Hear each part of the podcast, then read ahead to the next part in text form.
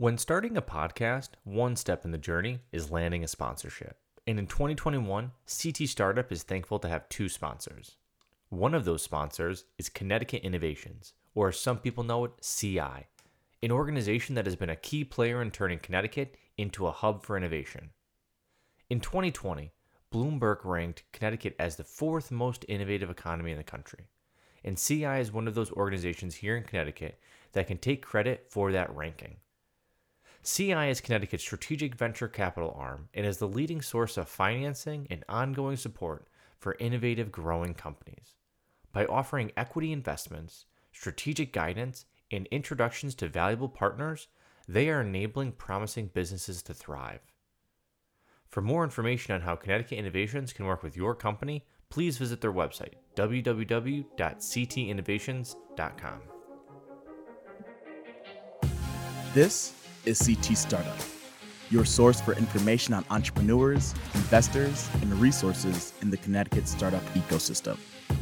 From university campuses to industrial labs, from Stanford to Hartford, and from Danbury to Norwich, if it's happening out there in Connecticut, you'll find it in here.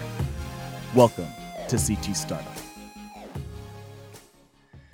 All right, so we are back with another episode of the CT Startup Podcast, uh, and today we're going to be uh, talking with a person that uh, I. Uh, it's interesting that you connect with people uh, over the years here in the Connecticut startup ecosystem, and then a few years later you connect on another project, and it just kind of snowballs from there. Um, so we're happy to be to have uh, Bernard Francois of Preview Labs here with us today. Bernard, how's it going? I'm doing fine, thank you, and thank you for having me on the show. Yeah, and so uh, so also for the first time back uh, this season, Chris uh, Demoro is back on the podcast. How you doing, Chris? Hey, Eric. It's been a while, that's for sure. it has, it has. So, um, so anyway, so Bernard, um, I I remember the first time I met you. Uh, it was at an Entrepreneur uh, Innovation Awards. It was down in New Haven. Uh, I was uh, part of the Trifecta Ecosystems team that was uh, we were pitching, and I remember uh, kind of running into you and talking about game de- development and how you just moved to uh, New Haven uh, and so forth. Uh, and so, uh, so let's kind of take it back to that conversation and, and, just tell our audience, like, how'd you how'd you get here uh, to New Haven? Yeah, so basically, well, uh, to the topic of the company as that we do rapid prototyping with game technology, I, I started that company back in 2010, and um, from there. Um, yeah, I, I was born and raised in Belgium actually, so I that's where I started my company, and and um, pretty early in the company, I started noticing a lot of interest from the US. A lot of clients from the US, more than half of our revenue was coming from clients in the US, actually. So I started traveling more and more to the States, um, going to the Game Developers Conference in San Francisco every year, then extending that a, with a bit of a business trip, visiting some clients um, along the way, and, and then uh, yeah, uh, I was already thinking like maybe I should start uh, a business in, in the States, like a second business entity. First, I was thinking maybe hiring a salesperson to do that for me uh, or for the company uh, better. Um, and but then I, I kind of uh, yeah, I met this girl uh, um, at when I was at the uh, at the at, at the GDC, uh, the Game Developers Conference one year, and then I said, hmm, I see uh, I see something really interesting here. Like I can uh, I can uh, give this new relationship a chance, and then and then start the company myself. It's going to be easier. If, you know, if you do something yourself, it, it's always a bit easier, especially when you started a company. You're the founder. You you're very passionate about what you do. Hiring a salesperson and kind of transferring that passion over to somebody else it's it's kind of tricky. So it, the easiest person or the best person to do the sales or that can do it most easy is, is a is a founder often. But anyway so this is kind of a bit of a long story that uh, brought me to the states basically. I said okay let's start this company and uh, and yeah she she's my wife now. So she uh, she does research in, in games at yale. Uh, so that's how I ended up in the New Haven uh, area, and then and of course i wanted to start networking uh, not knowing too many people in the very local area. I mean we had a lot of clients in the states but that's like all over the place uh, and it's a big country. So so i needed to get to know uh, some people locally and networking and that, that's how we ran into each other. So uh, that that is the the long story behind the, yeah. our encounter. And so I so I, I didn't want to go uh, right off into it, but a lot of people here in Connecticut, um, there your story is not uh, unique in the sense that there's a lot of people. It's like, how did you end up in Connecticut? So, well, well, my wife got a job here. Um, my my husband got a job here. Uh, we yeah. had this opportunity. One of us had this opportunity, and I I'm just coming along because you know I love this person and I'm here. So it's uh, it's one of those things where it's a it's a common thread but it's also yeah. one thing where that's a good thing because your wife is doing some you know great stuff at Yale, doing some high end uh, research at Yale, and it's bringing other high end kind of people into the ecosystem. So I, I didn't want I kind of wanted you to yeah. uh, tell the story, but it's a it's a common thread through a lot of people that move to uh, move here.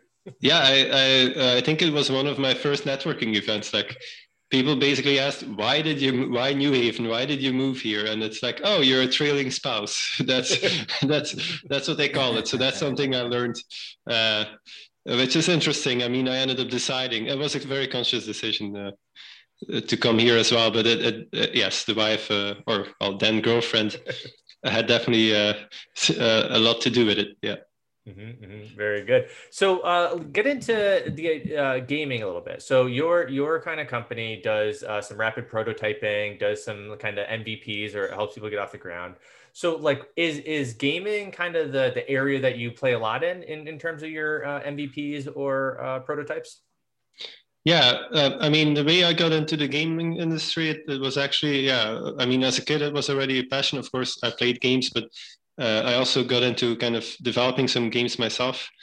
Um, and that was really something I, I discovered that it, it's even more fun as, as playing a game. And, and then later I, I studied and uh, I said I'll, I'll study computer science. I didn't really think of necessarily making game development a career. Um, but at some point, I, I, that passion came up again. Also, one of of my friends who was a few years older. He was working at a games company, he, um, and and that was really interesting. Like I, I kind of uh, that kind of opened uh, something in terms of oh, it's a, it is possible to work uh, in the games industry. It wasn't something I had considered. I thought that's something if if you're in California or something, not if you're in in, in Flanders and in, in Belgium. Um, so yeah, from there. Uh, I, I, really set my mind on that and I, I started working um, for a few games companies. But uh, one of the things I always liked was doing game jams, where kind of like hackathons where you make a game in 48 hours. And I really enjoyed that so much. And, and I also noticed when working on longer game projects, like of six to nine months in duration, I noticed that I really like the beginning more. And that's kind of how I started with this idea of, of starting Preview Labs to offer rapid prototyping as a service. And the idea behind it was really more uh, yeah i want to i just want to be doing like game jams every day. That was but how can i sell that? And that, that's how i came up with the business model. But yeah initially the idea was to do specifically this as a service like prototyping um, for video games for pure entertainment purposes. But I, I yeah I pretty quickly noticed that there was a, a demand for a lot of different applications using the same technology. And so it's really using the same skill set um, in terms of understanding the vision of where somebody wants to go and then coming up with what is needed for a prototype. And then technically it's the same, we use the same technology. It's video game engines such as Unity and Unreal Engine uh, in order to build it. So, uh, so yeah, it started just games, but then it kind of grew towards other uses of the technology. So there's a lot of different uses, like you have uh, like training or uh, simulation um, interactive data visualization. There's interactive installations, kind of like in theme parks, for example. Um, so there's a lot of different uh, ways to use the technology, and then we have like the whole wave of VR and AR. A lot of companies trying to figure out figure out what that means to them that technology, and then they kind of want to experiment. So that that's how we we grew from games towards more broader area of uh, all kinds of applications of the technology.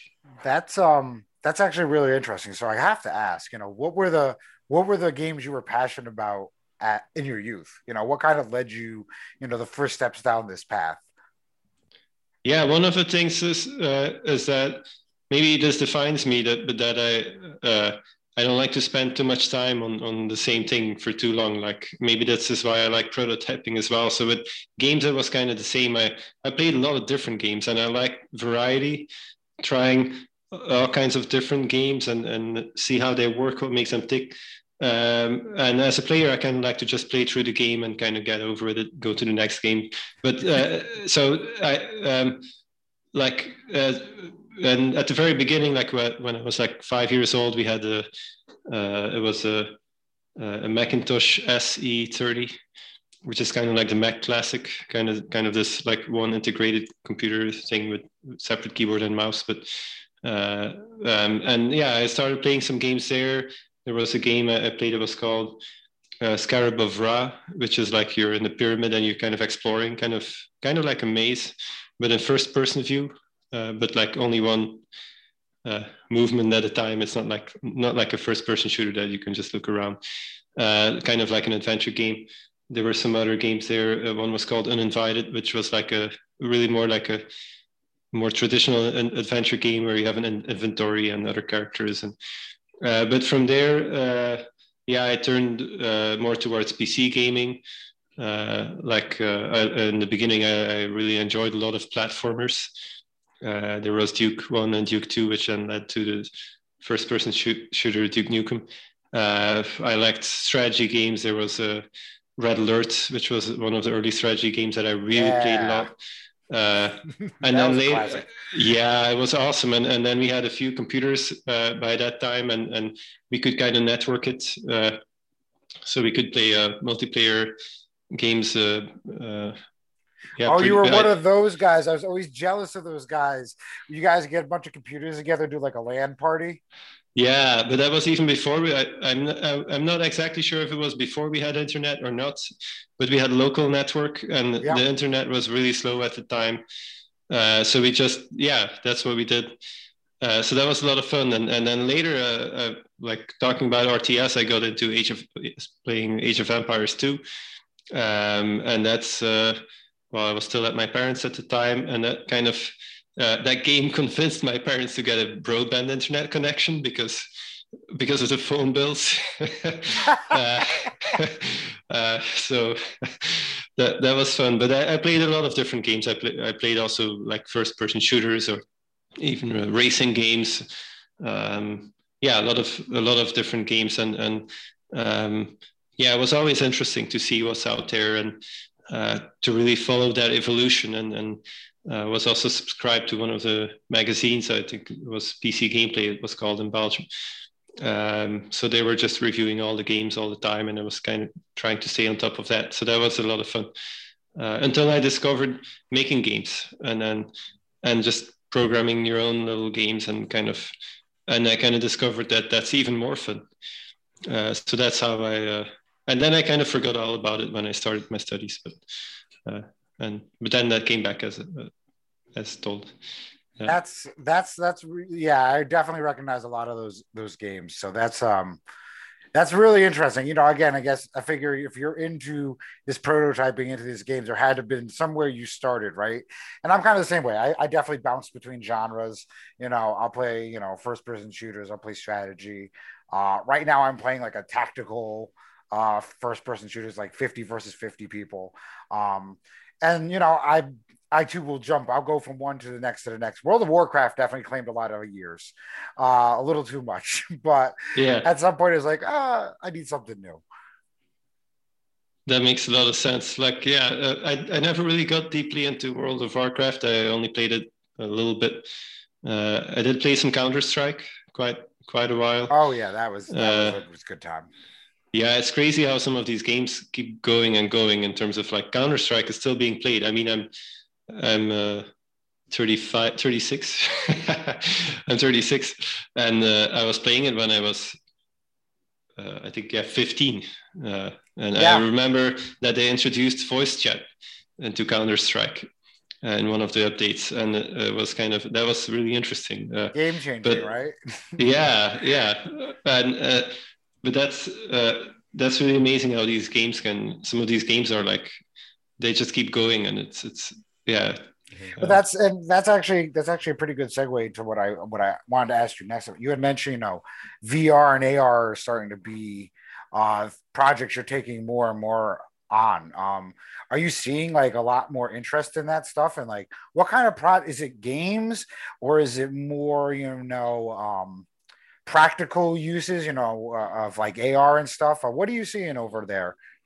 Yeah, I would say uh, uh the whole VR and AR thing actually fits in uh, uh, even a broader tendency or trend of applying game technology in different areas. So that's really something that has taken off over the last maybe yeah pretty much since we started the company. I, I think that kind of was coincidentally around the same time that it started.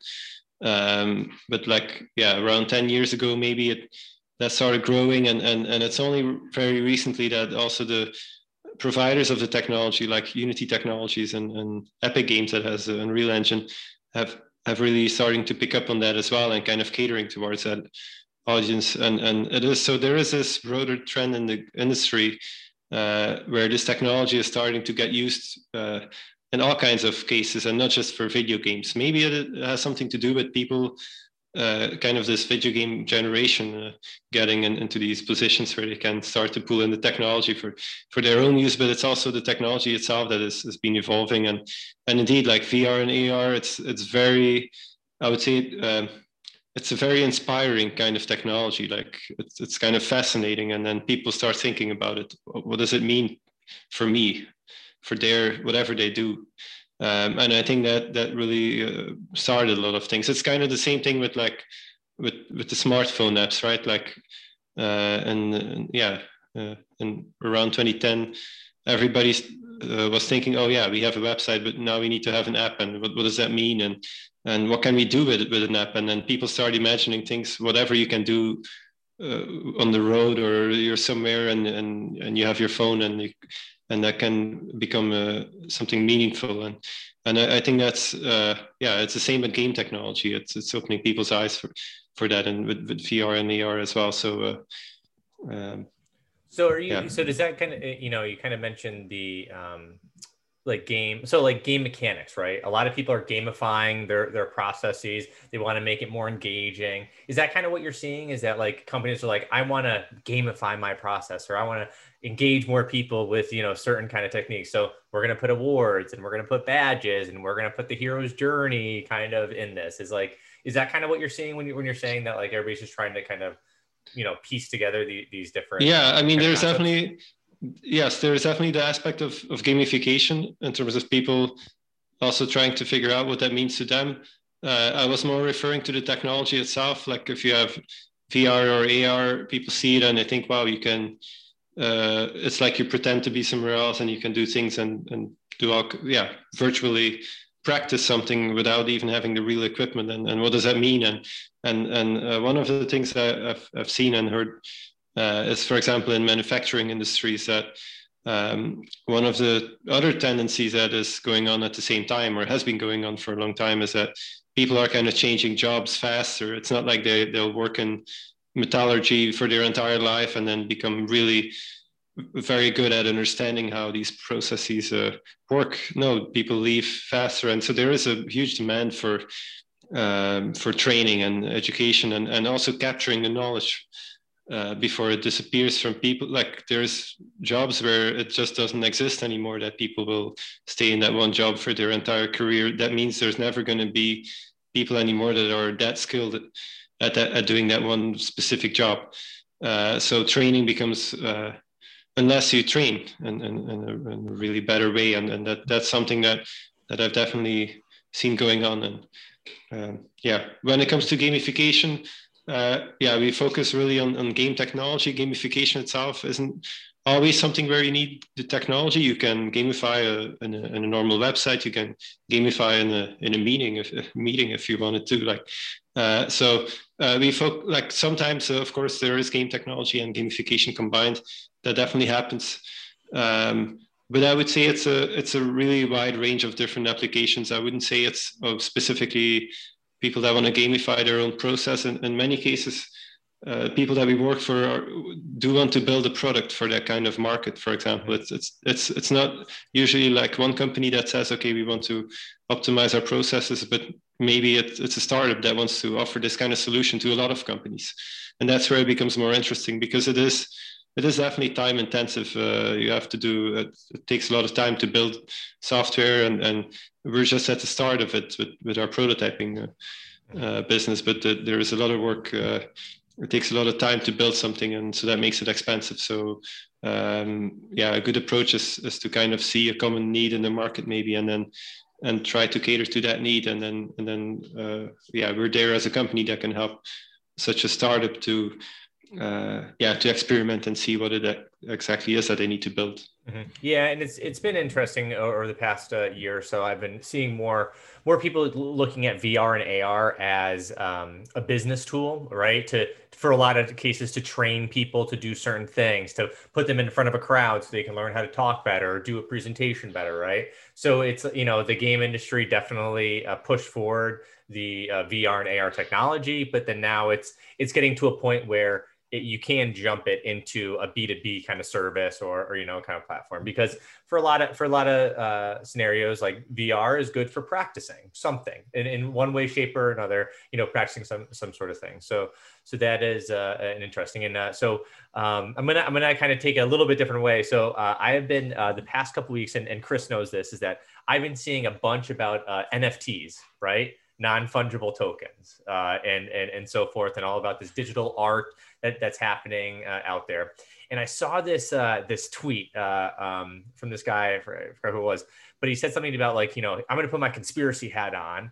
And you know the, the rise of nfts and the rise of like this digital art is because uh, disney has so many marvel movies in in the uh, in the kitty that and they don't have enough people to design on the unreal engine and on you know on, you know the, to actually do the design work in, in these uh, these platforms and so i guess like my kind of why i bring that up is that like is it is there like a, a special skill set for the people that are working in, un, in in the Unreal Engine and working in um, uh, in Unity and stuff like that? Like these platforms are making it much more easier to build these these big environments, right? In in uh, the digital world, right?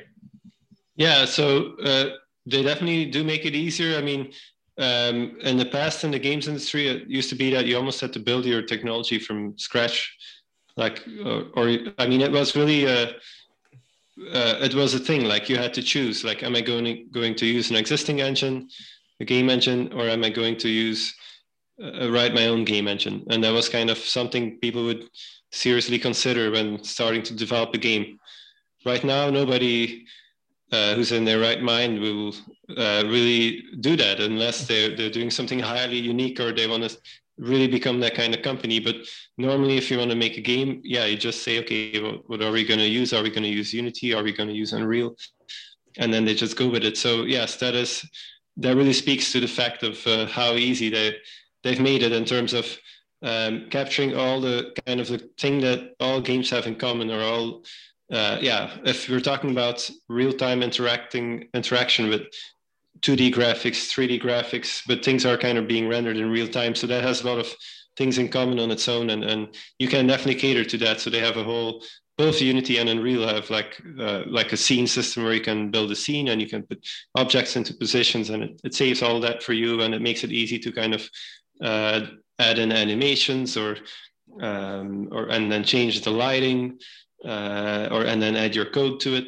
Uh, so that's kind of that whole editor where you can kind of set up your scene that, that really helps a lot. They have these visual tools that if, if you would have to build that all from scratch it's just it's just too much work. But at the same time it's not like it becomes uh, easy to, the, to an extent that you, you need to have no skill at all or, or or you don't need to know about programming to make a game. Uh, that's not actually true. You do need uh, actual programming skills uh, to be able to program something and to and it's it helps if you can kind of understand a bit of the underlying technology. But it is it is the case that sometimes they make it look almost too easy where um, oh yeah you, you can just take these different components. I'm going to take a first person shooter thing and i'm going to combine it with something and i'm going to drop in a gun or whatever and then and then then i have a shooter or something uh, yeah, maybe that is true to a very limited extent, but as soon as you want to make any changes, you're going to be uh, kind of stuck. So, uh, so yeah, it is still uh, an area where programming skills are needed. Uh, all the artwork creation is, is, still something that you need to be able to do, although you can find a lot of of the shelf. Uh, uh, artwork that you can use as well. Um, so yeah, it is. I would definitely say it for sure. Yes, it has been. Uh, it made it a lot easier, or a lot of the kind of more boring and, and reinvention of the wheel kind of tasks are kind of have been eliminated quite effectively.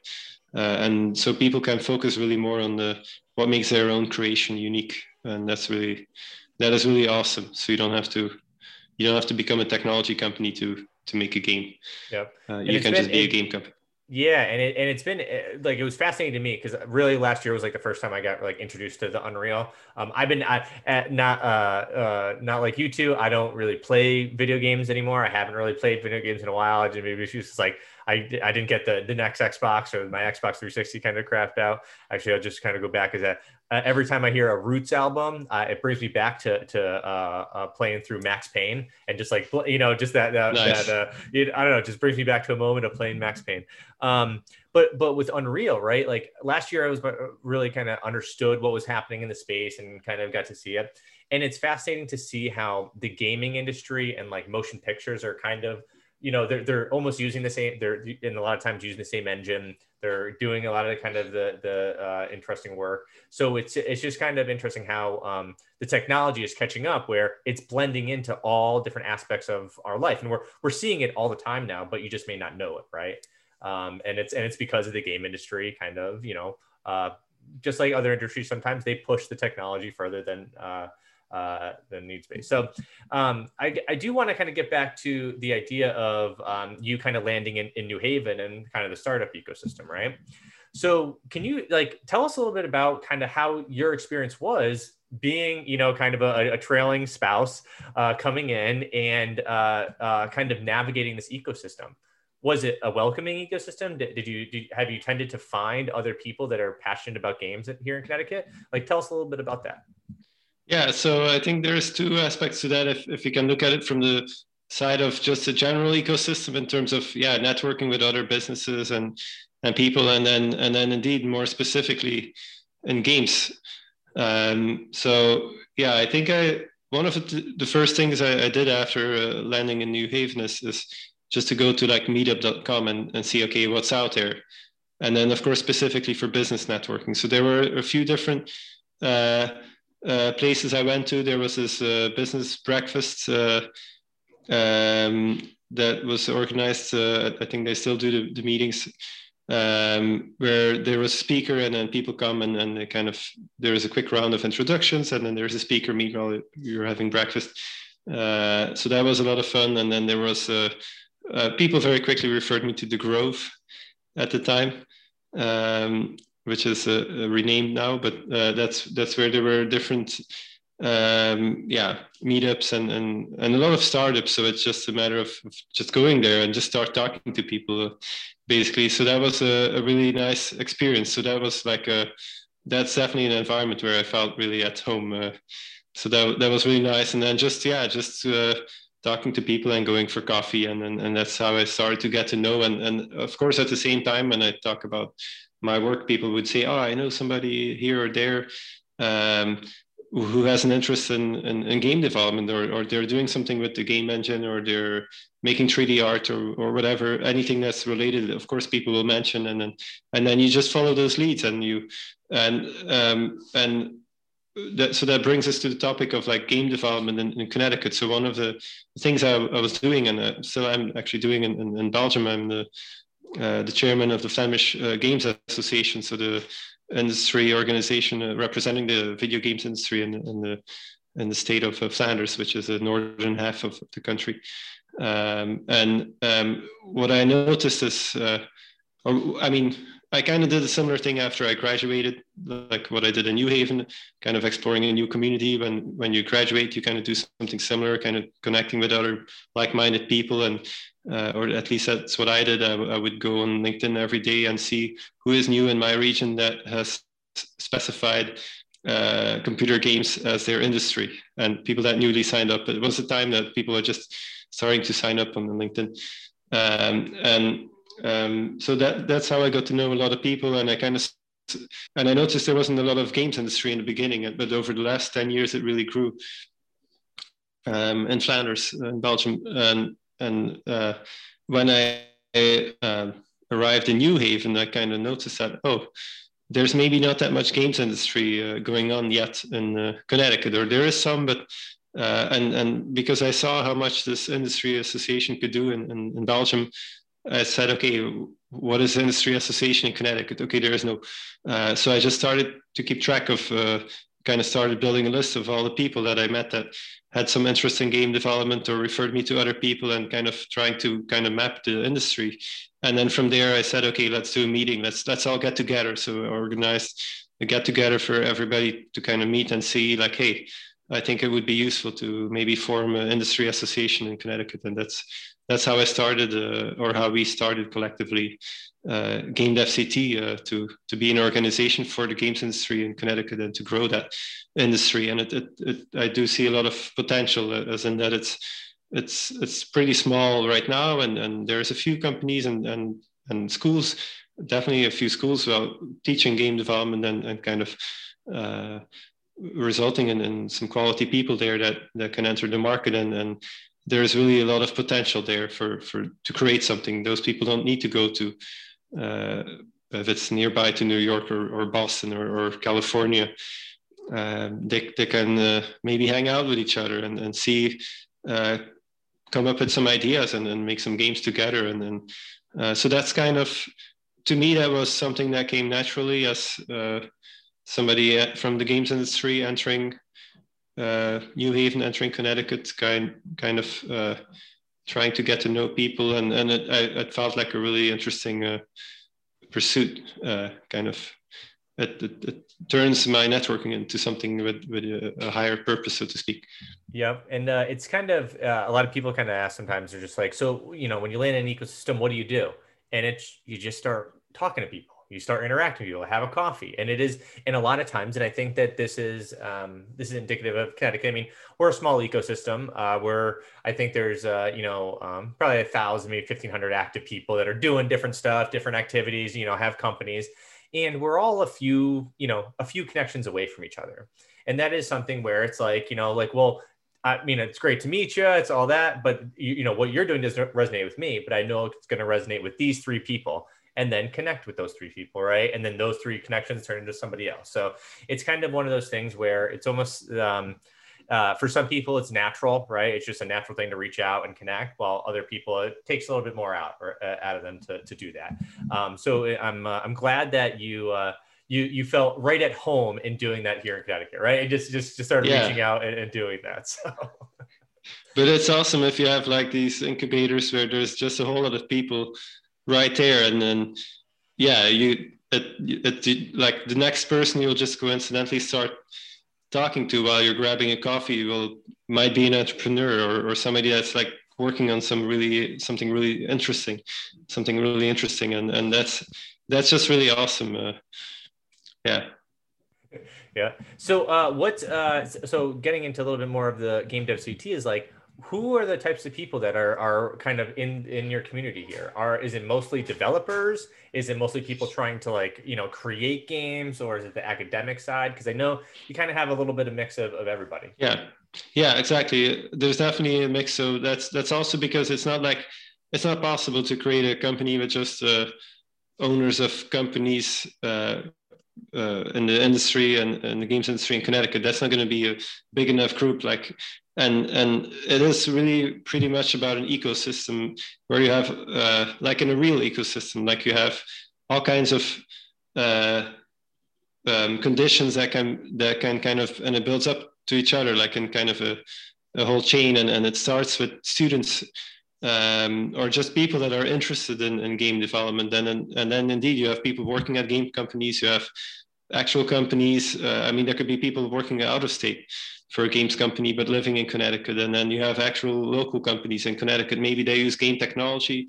Uh, if they if they don't do the game development themselves, maybe they, they use that technology. Or and there's educational institutions. There's researchers doing research into games. Um, so that is definitely uh, something where um, all of these different actors have a really interesting role and a position and they can can move around and, and that like if somebody working on a game in their spare time might end up working for a company doing games commercially later.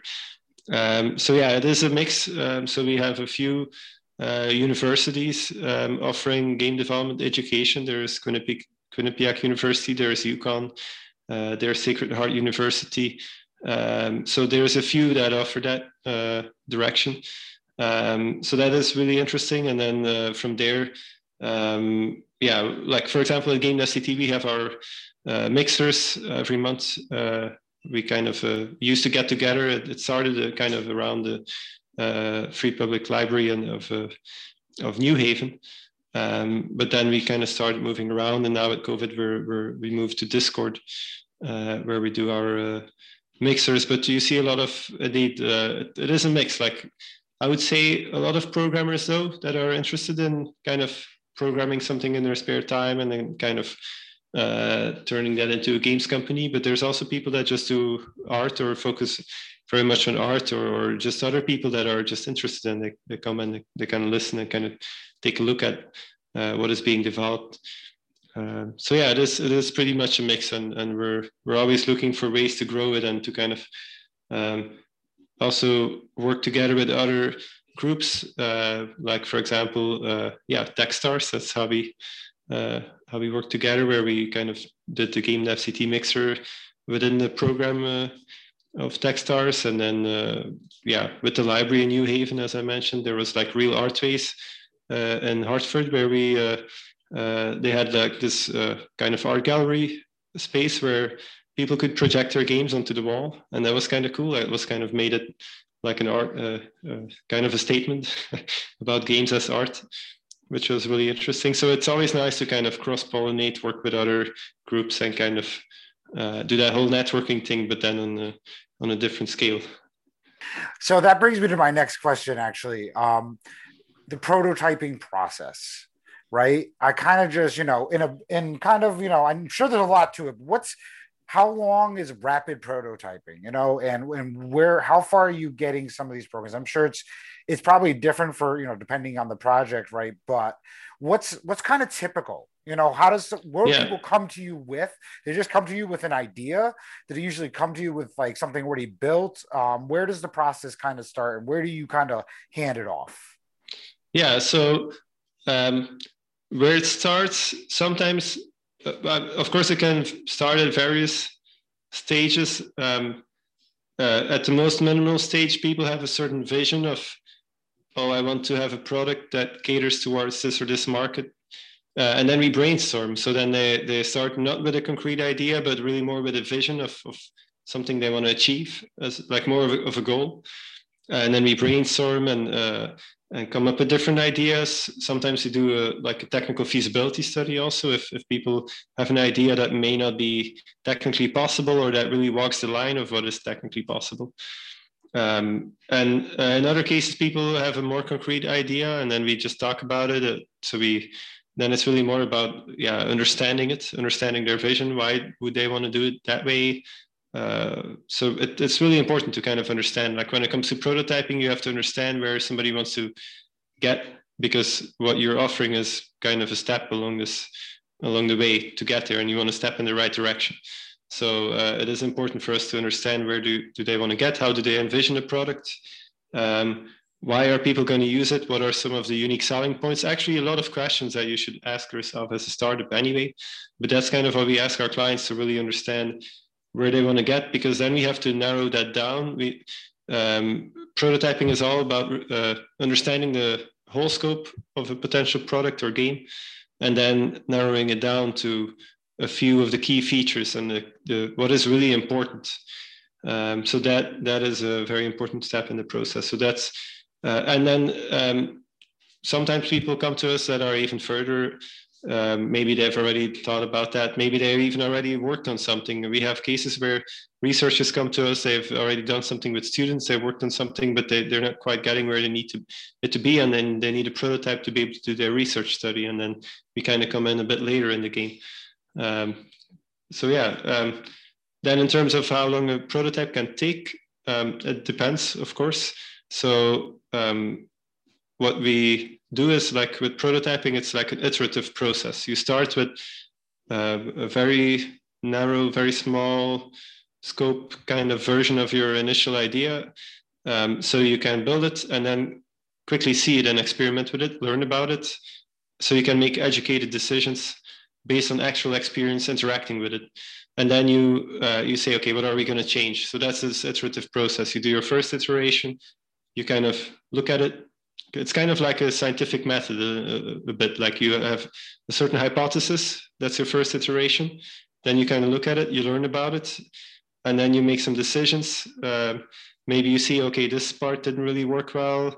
How should we do it next? Maybe there's two different ideas. Yeah, maybe let's try both. Let's kind of put these two ideas in there and in the second iteration so we can kind of look at how they turn out and compare them. Um, so that's how you iterate. And so basically the length of a prototype or how long you're going to be prototyping this depends on the number of iterations. In some cases, it's only one, if, especially if people are comparing a lot of different concepts. Let's say you have different possible options. You kind of want to just put them next to each other, do a first iteration, and then kill everything except the one that is the best one.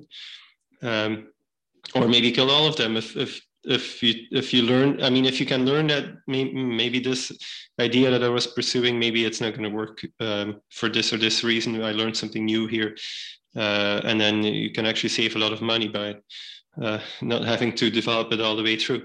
Uh, but then uh, yeah you, you can then take a prototype and iterate more on it kind of as i mentioned like you have certain ideas that may not have worked out or you want or you want to try additional ideas to kind of validate them before actually going into production so that's kind of the, the key here. Like it's about you prototype as long as uh, as you feel there's significant areas to be explored where you can uh, where you can learn more about the concept and kind of refine the concept or uh, until you say okay now let's uh, let's scrap the source code and let's start from scratch and let, let's build something proper with, with, with all these lessons that we learned during prototyping uh, taking those into account uh, so that is a, that is definitely an important part to, to, to know that yes, you prototype until a certain moment. And if the question is until when, well, it kind of depends on your how comfortable you feel taking certain risks, for example, creative risks in terms of uh, yeah, how many stones you want to leave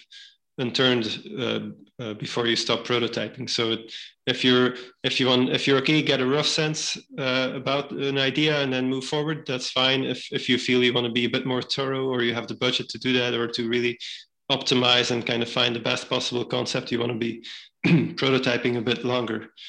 Um, so that's that typically. Uh, and then yeah, so I would say on average two and a half iterations uh, is kind of the average that we see. Sometimes it's only one, sometimes it goes all the way to maybe four or five iterations, but I would say on average between two and three. So that's why I'm saying two and a half. Nobody or no, no, but nobody does like half an iteration. Uh, well, they do, they do, and they just kill the product. They're like, we're done, we're done with this thing. It's uh, yes, like okay. and, that, and listen, that's a the part of a prototype and an MVP is to get to a go no go decision, right? It's like we are moving forward with this. We have enough traction, or we don't like that's that's yeah that's okay. And for a lot of entrepreneurs, I mean, that's the actual point is to get to that no uh, go no go decision as quick as possible and then yeah. you know and so that's the that's the idea of the mvp and and, and the prototype um, so i guess there's uh, in this you know uh, uh, time flies and obviously we're going to be we're going to be actually wrapping up soon uh, we're definitely going to love to do another uh, session with you on game dev ct and kind of talk to some other players because you actually hit on a key thing about kind of how you have a bunch of different types of people in your community is that a startup community is about connecting with coders, entrepreneurs, right? Artists, and then, you know, academics and other, and it's all, it's different, a bunch of different actors and, and factors kind of come together uh, uh, to kind of create a uh, community. And so, um, and so like on, on that uh, front, um, oh my God, I think I just, I think I just totally, oh, I totally just uh, lost my train. Um, no. So, uh, Jesus Christ, Chris, you're totally gonna have to uh, edit this. Oh no, out. I'm leaving this part um, in. See, this oh, you're gonna leave it in just because I'm because I'm the one that, yeah, that no. finally loses train of thought. Um, so I guess no. So now now I know what I was gonna say. So when it comes because you mentioned it before when you're doing the stuff in the Real Art Ways up in up in Hartford is that sometimes you know games are an art form, right? It's kind of like that the statement of games as, as an art form. So, like, can you talk a little bit about kind of combine, like, when you're when people are thinking about gaming, it's like there's an art form of developing a game, but then there's like the business of the game, right? Like, what what's the game intended for? Is it to drive revenue? Is it like I mean, there has to be some sort of like business model around most games, right? I, am not familiar with it. So how do you balance like when you when you talk to people, like how do you balance the art of the game versus like the business and like the the true kind of uh, uh reason for the game kind of existing? Yeah, I think it's um, when we're talking about like for example, let's say somebody approaches us to develop a prototype and we want to learn more about it. Um, in order to understand why they're passionate. I mean, yeah, when doing contract work, like working for a client, it's really important to get passionate and and to really uh, get into their mind and understand like why are they passionate about this. And and so it kind of comes a bit from both ways. So of course, I want to understand why they're passionate about something. I also want to advise them on on how maybe on how to approach it through prototyping, but also in order to understand like uh, what is really important and, and, sometimes people haven't necessarily thought about it. Uh, but uh, yeah it is it is there definitely that kind of art side in terms of understanding the the gameplay and, and kind of uh, the appeal to players and that that's actually very excuse me that's uh, where it comes together. I, I think like um, you have to know which audience it's for um, for the in, in terms of for the business side and but you have to cater to that audience in a certain way by delivering on that uh, promise of, of creating something really interesting and or engaging or um, but uh, indeed so it comes i think it's on one hand you have the understanding of the audience um, but a lot of people start from their own passion as well. Like you have people that think oh yeah what game would i want to play? And then they kind of make a game that uh, is kind of something they would like to play, and because they have a strong opinion about that. But then it's important, I think, to to think further about okay, who else is in that position? Who else may enjoy this, and then kind of cater towards that. Um, so I, I, do think, uh, yeah, both sides are really important, and and sometimes uh, I I think, uh, for example, if you if you forget about the business side, then it's you're probably not going to be able to find an audience. You really have to think about it. You have to kind of start building an audience, somebody that's going to see your game. Like you have to find a way to connect to the people, for example, such as yourself that would like this type of game. Um, but on the other side, if you just see games as a pure business opportunity and you only have kind of the business kind of sense and not necessarily the gamer kind of sense or the passion, then uh, then it's hard to get it right. Also, you need to. It is still kind of an art form, and and you have to kind of find the right talent if you don't have the passion yourself. But the, having that passion is, uh, I think, really important, and and and having a good balance, or or or even in the team that you have people that understand maybe the product that you're building, and then that are also commercially and in, in terms of marketing skilled. I think that's really important to have a bit of both, and especially in games because you have yeah, it's it is kind of emerging of in a way art and technology, and then and then yeah, you have to have a business model and sell it. Um, when it comes specifically to the different business models in the games industry, there are some in, some models that kind of work and that you can kind of see like uh, like for example, yeah, if you make a mobile game, that's uh, that's partly dictated by the ecosystem you're in. Uh, if you're gonna uh, yeah put your game on the on Google Play and and the iOS uh, iPhone App Store and such. Um, yeah, you you you. There's basically two options. Like either you sell your game at a certain price, or you give it for free, and then you have in-app purchases. And then of course there's different ways of doing that. And and I think kind of observing what other companies do and what works in in terms of those business models is is is pretty interesting. So yeah. Um, it's not always necessary to innovate in, in that area um, but it's it's like there's different ways to to get to a successful product. And usually it does come with some level of innovation either maybe the business model that you kind of approach it a bit differently or or finding a way to your audience in a kind of a not so uh, intuitive way. Um, or maybe it's just a concept that's very unique. Um, or or what big companies do they just throw more money at it and they make the same thing but uh, bigger and, uh, and better. Uh, but that's not i wouldn't recommend that as approach to a small startup. Like you don't want to compete uh, to uh, to whoever has more money uh, uh, but but people have more money or yeah you no you know yeah. that's a that's a race to the bottom basically you know? yeah uh, just the reverse sense right race to the top yeah um, to, to the stop of spending yeah exactly so um so we are uh gonna wrap it up um because i know that there's uh um honestly there's some questions i'm gonna ask they're just gonna bring us to, to a whole nother episode um but i do uh because i do want to uh circle back with you and talk about uh digital art and nfts and and kind of like this uh, uh digital um uh, uh, currency within a, like uh, uh, in-app purchases, which is very it's just wild how much money is is uh, garnered through in-app purchases for some of these games, right? Um, so so that's always interesting. Um, we'll obviously circle back with you about Game Dev CT, like, like I mentioned before. Um, but uh, for our audience, and and one, I want to say thank you very much for being with us today and telling us about your journey. I do think it is it is crucial to hear people like you who are the trailing spouses uh, even coming from another country, um, and and finding it to be possible to create a community here in Connecticut to find the people that are passionate about the games that you're you're in, passionate about the industries, and and make the connections because.